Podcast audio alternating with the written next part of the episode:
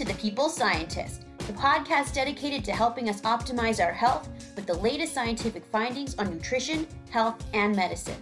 I, your host, Dr. Stephanie Caligiuri, will be here with you every single week, bringing us information to ignite our thinking to help us be one step closer to the healthiest we can be.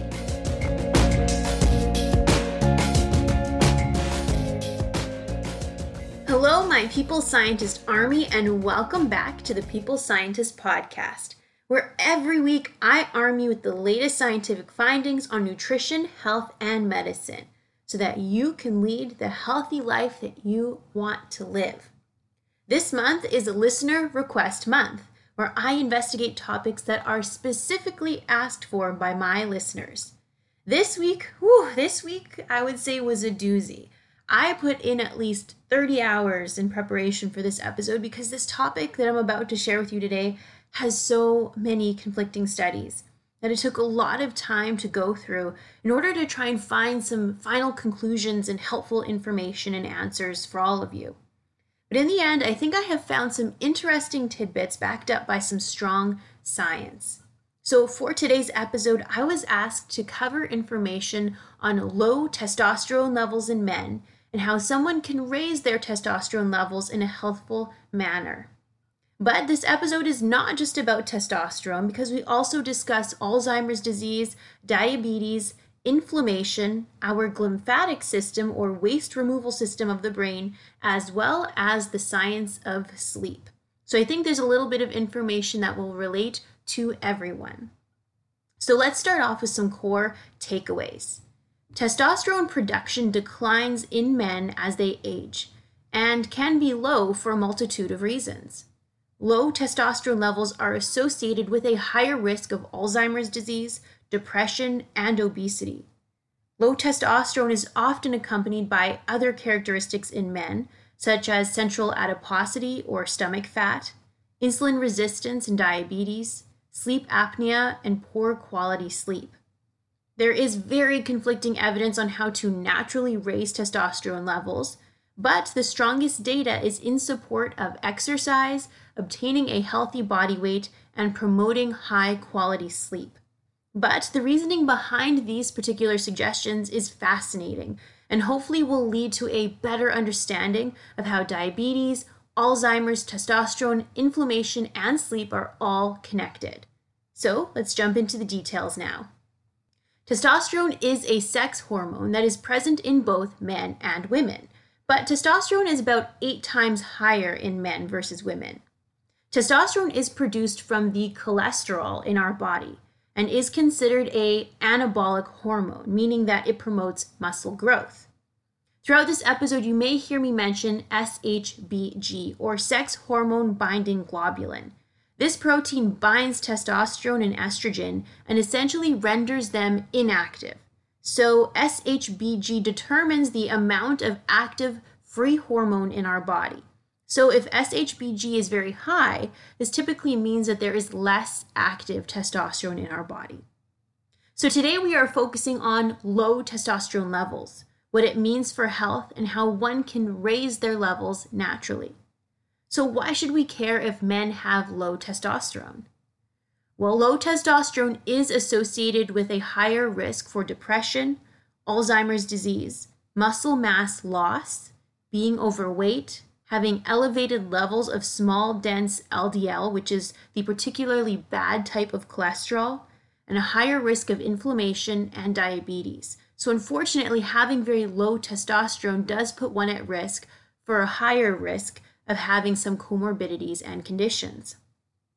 Several cross sectional studies show a decline of serum total testosterone concentration with increasing age. In one study, the European Male Aging Study included 3,220 men aged 40 to 79 years, and the serum total testosterone concentration fell by 0.4% per year. In a second study, a gradual decline in testosterone concentration was seen after the age of 35, with a more marked decline after the age of 80 in men. SHBG concentrations increase gradually as a function of age. The clinical implication of this is because SHBG binds testosterone with high affinity. Now, with increasing age, then, it therefore means that there is less free testosterone or less biologically active testosterone as one ages. It's also important to note that SHBG is lower at all ages in obese men versus non obese men. So, obesity puts individuals at a higher risk for having less active testosterone. Rosario in 2004 found that brain levels of testosterone are significantly lower in patients with Alzheimer's disease compared to control subjects. Rosario, as well as Verdile in 2014, noted that brain levels of testosterone are also significantly reduced in men with mild neuropathology consistent with early stage Alzheimer's. And as a result, testosterone should be considered while attempting to predict Alzheimer's disease risk at early stages of Alzheimer's disease. Liv in the year 2016 carried out a meta analysis and concluded that low plasma testosterone levels were significantly associated with an increased risk of Alzheimer's disease in elderly men. So I would say that the scientific evidence is quite strong, showing that there is a link between testosterone and Alzheimer's disease and cognitive function. But why do testosterone levels drop? Well, it could be for many reasons. Number one, there could be simply a lower production of testosterone from cholesterol. Number two, it could be because of an increased uptake by soluble hormone binding globulin, which renders testosterone inactive. And number three, it could be because of an increased conversion of testosterone to other molecules such as estrogen. Kapoor in 2007 noted that body mass index and waist circumference were both significantly and negatively correlated with testosterone levels in men, with the association being stronger for waist circumference. So it means that if someone has a bigger stomach, then it is associated with them having lower testosterone levels. Cohen in 1999 reported how central obesity or stomach obesity is associated with increased aromatase activity which is the enzyme that converts testosterone to estrogen. So, in individuals with a large amount of fat surrounding the stomach, they may have low testosterone because it is being converted to estrogen. In 2014, Tang Fui reported that moderate obesity predominantly decreased total testosterone due to insulin resistance. So now there's also a connection of insulin resistance and diabetes to testosterone. Pitteloud in 2005 reported that men with greater insulin sensitivity tended to have higher free testosterone levels than men with prediabetes or diabetes. And more severe obesity is additionally associated with greater reductions in free testosterone levels. And they provide that the information or the reason because of this is due to the suppression of the hypothalamic pituitary thyroid axis. Low testosterone by itself also leads to adiposity, so it really creates a self perpetuating vicious cycle of metabolic complications. So, the next logical question is if someone has lower testosterone levels, how can one naturally increase their testosterone? Well, first, let's look at diet and nutrition. Now, I'll be honest with you, I spent alone about 20 hours just going through the nutrition studies that looked at the effects of testosterone and my final conclusion is that the effect of diet and testosterone is it's just not clear.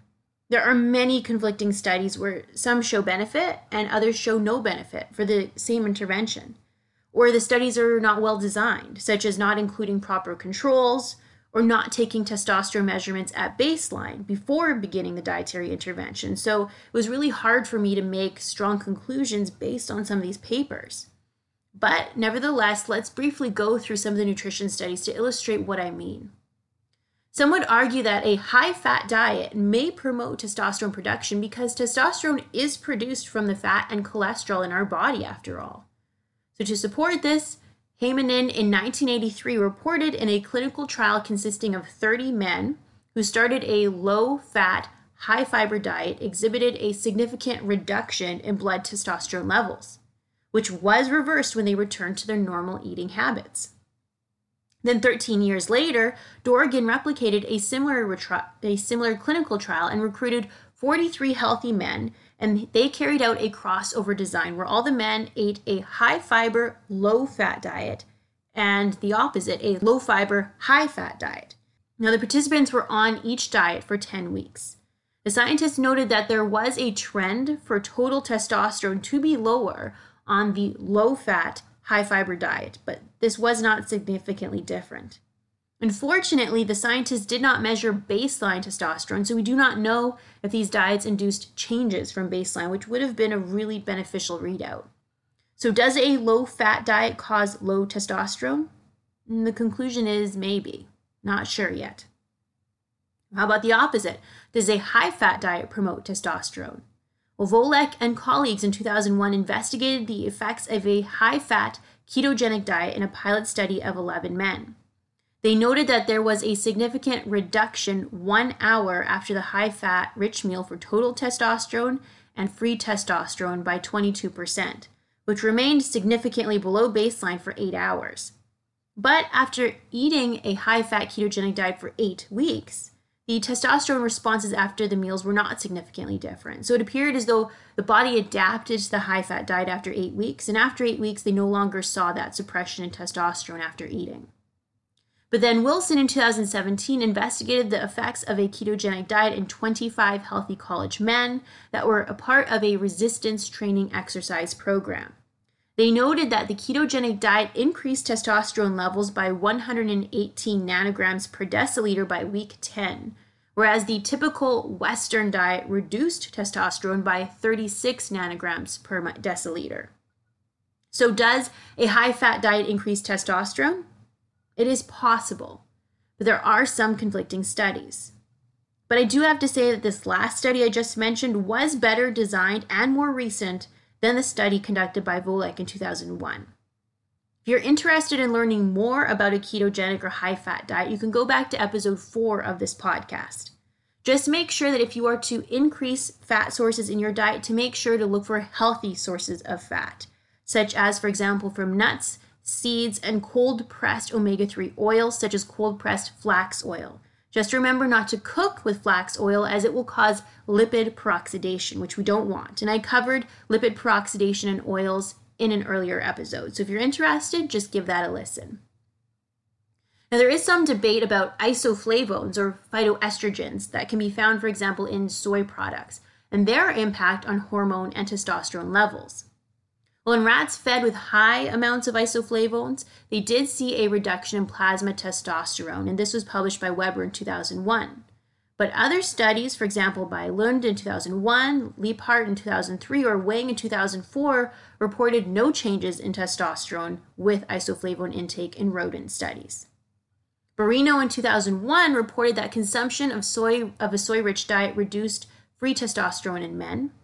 But then other studies, for example, by Selleck in 2007 or Lowe in 2007, found no effect on free testosterone, but actually an increase in total serum testosterone with soy or isoflavone products. They speculated the reason why soy may increase testosterone is because it increases SHBG synthesis, which consequently enhances the uptake of free testosterone. And the body says, hey, you're taking up the free testosterone, so we need to, need to make more testosterone. But in the end, because the data is so conflicting on isoflavones and soy product, products, I think the verdict is still out on the effect of soy intake on testosterone. But there appears to be a few more studies showing no effect or a slight improvement versus those showing a decrease in testosterone. But just remember, as with everything, moderation is key, including soy products. Now, some websites and people also promote certain vitamins and minerals in raising testosterone, so let's take a look at the data there. Pilz and colleagues in the year 2011 conducted a one year clinical trial in 54 men that were vitamin D deficient and had testosterone levels at the lower end of the normal range and noted that supplementing with 3000 IU of vitamin D every day significantly increased free testosterone by 20%, total testosterone by 25%, and bioactive testosterone by 20%. Now, keep in mind that one should not exceed 4,000 IU per day because that's the tolerable upper intake level unless otherwise directed by your physician. Nimptsch in 2012 observed that in over 1,300 men, there was a positive correlation between plasma vitamin D levels and testosterone. So, these first two studies show that vitamin D, therefore, may promote or have a positive impact on testosterone. But Jord and colleagues in 2013 noted that in subjects without significant vitamin D deficiency, there was no increase in serum testosterone after high dose vitamin D supplementation. Heijboer in 2015 also noted that vitamin D supplementation did not increase serum testosterone levels in men. So, vitamin D may only increase testosterone in those that have low vitamin D levels or vitamin D sufficiency to begin with. Another micronutrient some people say promotes testosterone levels is zinc. Netter in 1980 investigated if zinc supplementation would increase testosterone and male fertility. 37 patients were asked to take a supplement of zinc sulfate of 120 milligrams twice daily. Only in those males with testosterone levels below 4.8 nanograms per milliliter did they see a rise in testosterone. In men with testosterone above this at baseline, they did not see a significant increase in testosterone. In 1992, Hunt noted that removing zinc mostly from the diet of young men dropped their plasma testosterone levels by 20%. But Kohler in 2009 reported that in healthy young men, zinc supplementation did not change testosterone levels. So, in the end, zinc may only help those with particularly low testosterone levels. Magnesium is also often brought up for promoting testosterone production. For example, Maggio in 2011 reported that in a cohort of older men, magnesium levels are strongly and independently associated with testosterone. But when it comes to the clinical intervention studies, the data is not strong magnesium supplementation benefiting testosterone levels. For example, CINAR in 2010 recruited 30 healthy young men and investigated the effects of magnesium supplementation and exercise on testosterone. They looked at 10 milligrams per kilogram body weight in the form of magnesium sulfate. In the end, the scientists noted that exercise was the greatest contributor to increasing testosterone, and the magnesium supplementation was not better than the control group that did not receive magnesium supplementation. So, in the end, exercise was much better and magnesium seemed to have no impact. So, then this begs the question does exercise improve testosterone levels? The good news is many clinical trials report that weight loss or exercise does indeed increase testosterone levels. For example, in 2010, Vingren published a review in the journal Sports Medicine that detailed how heavy resistance training causes an acute spike in testosterone levels.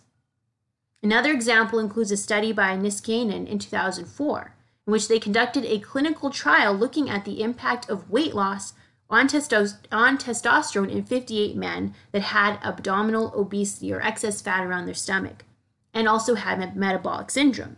Now, metabolic syndrome is defined as having at least three of the following abdominal obesity, high fasting triglycerides, low good cholesterol, high blood pressure, or elevated fasting blood sugar levels. The men were put on a very strict diet of only 900 calories plus lots of vegetables for nine weeks. Then they were followed for one year to assist with and follow their weight loss maintenance. The men on average dropped 16 kilograms or 35 pounds in nine weeks, and they were able to keep off on average 88% of this weight after one year. After this intense period of weight loss, beneficial effects were seen in all parameters, including a reduced waist circumference, improved insulin sensitivity, reduced fasting sugars, cholesterol, and most importantly, this weight loss increased their total and free testosterone levels. At baseline, 48% of the men had low testo- total testosterone, but after the weight loss period, that percentage dropped to 9%. And these improvements were sustained well after one year of maintenance. So I would say overall, the clinical data supports weight loss and exercise for promoting healthy testosterone levels. Another cause of low testosterone levels could be inflammation. Maggio in 2005 reported that chronic inflammation is associated with lower testosterone levels. Now, based on all of my knowledge and education on inflammation and oxylipins, which is something I specialized in in graduate school, the scientific evidence supports eating sources of omega 3 fatty acids, for example, from salmon, sardines, flaxseed, flax oil, chia seed, and walnuts, and how omega 3s can help reduce chronic inflammation. In addition, vitamin C, increasing vegetable intake, and reducing sugar intake in fast food and processed foods can also lower inflammation in our body. As a result, indirectly, this may help improve testosterone levels. Another big fa- factor in testosterone levels is sleep. After all of my reading on this topic, this is what I found to be the most interesting. Testosterone levels rise during sleep, particularly during deep sleep called REM or rapid eye movement sleep. In young adult men, testosterone levels begin to rise on falling asleep, peak at about the time of the first REM or deep sleep, and they remain at the same levels until awakening. Then testosterone levels drop during being awake. As a result, if sleep is compromised, testosterone levels drop. Leproult in 2011 noted that in a tightly controlled study in young healthy men, Sleep restriction from nine hours a night to five hours per night for one week reduced testosterone levels by 10 to 15 percent. Luboshitzky in 2013 observed that the rise in testosterone levels was slower when the time it took to get into REM or deep sleep took longer. So, to have healthy testosterone levels, one needs to make sure that they get enough quality sleep. More importantly, as I read through all of these studies, it dawned on me that sleep is really the connection between Alzheimer's disease, obesity, insulin resistance, and testosterone levels. Lack of sleep is also associated with poor eating habits, obesity, inflammation, and diabetes. So clearly, all of these are connected with one another. For example, melatonin is a very important hormone that helps us fall asleep. Melatonin is anti inflammatory. And in states of chronic inflammation, as a result, melatonin gets used up and can reduce our ability to fall asleep then if melatonin is reduced. So, reducing inflammation may help maintain healthy melatonin levels and therefore can help us sleep better, which would help promote healthy testosterone levels. Sleep is very important because it is during sleep that our brain clears itself of metabolic waste. This system that does this is called the glymphatic system. The glymphatic system is absolutely essential for the normal functioning of the brain. Most importantly, beta amyloid plaques, which are implicated in the cause and progression of Alzheimer's disease, is cleared out from the brain by the glymphatic system during deep sleep. The glymphatic system is a recently discovered waste clearance system that utilizes a unique system of perivascular tunnels formed by these cells called astroglial cells. And these promote the efficient elimination of soluble proteins and metabolites from our brain and central nervous system. But besides waste elimination, the glymphatic system also facilitates the transportation of really helpful com- components for our brain to function properly. For example, the glymphatic system helps transport glucose, lipids, amino acids, growth factors, and neuromodulators throughout the brain as well. And the important thing is that the glymphatic system functions mainly during sleep, and most importantly, during deep sleep, and is largely inhibited or not active while we are awake. Now, Nedergaard is a scientist that is really at the head of this research of the glymphatic system. And she published in the journal Science in 2013 that metabolic waste, including beta amyloid produced by the brain that increases the risk of Alzheimer's, is cleared out at a much faster rate during deep sleep in mice than it is during wake hours. So, if deep sleep is compromised, then the removal of metabolic waste and beta amyloid from the brain is also compromised. Fascinatingly, Matthew Walker's group observed that sleep and Alzheimer's are very tightly connected. So, again, let, let me remind you that beta amyloid is the sticky protein in the brain that is implicated in the cause and progression of Alzheimer's. Now, the first brain region that beta amyloid builds up in and builds up most severely in is called the medial prefrontal cortex. Now, this brain region is a higher order brain region that controls decision making and plays a role in memory consolidation. Interestingly, Matthew Walker observed that it is during deep sleep that this brain region has the greatest electrical activity that is responsible for generating deep sleep. So, if beta amyloid is building up in this brain region, then it can reduce an, um, the ability for deep sleep. But as we age, our deep sleep also reduces. We know that as we age, our sleep patterns change and we sleep less. But if our deep sleep reduces, then our ability to re- retain memories and clear out the beta amyloid plaques also reduces. Thus, it is a vicious circle. Beta amyloid buildup reduces deep sleep, and reduced deep sleep reduces the glymphatic system activity and the clearance of beta amyloid. The good news is Beta amyloid can be cleared from the brain via the glymphatic system if we can obtain deep sleep. So we need to make sure to do what we can in order to obtain that deep sleep. But how do we do that? So here are Dr. Matthews Walker, Matthew Walker's suggestions for quality sleep. It is suggested for us to obtain 7 to 9 hours of sleep per night. Exercise is important as well as exposing ourselves to daylight during the day. If living in a dark environment, purchasing a full spectrum white light lamp and using it in the morning may be beneficial to set our circadian rhythm and sleeping patterns. Dr. Walker also suggests to go to bed and wake up at the same time every day, even after a bad night's sleep or on the weekend. He also suggests to keep the bedroom temperature cool. About 65 degrees Fahrenheit is optimal for cooling down the body towards sleep. He also suggests wearing socks on your feet if you are cold. Taking a warm shower or bath before bed can aid in sleep quality because it will cause your blood vessels on your skin to dilate and the blood flow as a result to move away from your inner core and go toward your skin. As a result, your core temperature will drop, and that can aid in better sleep quality.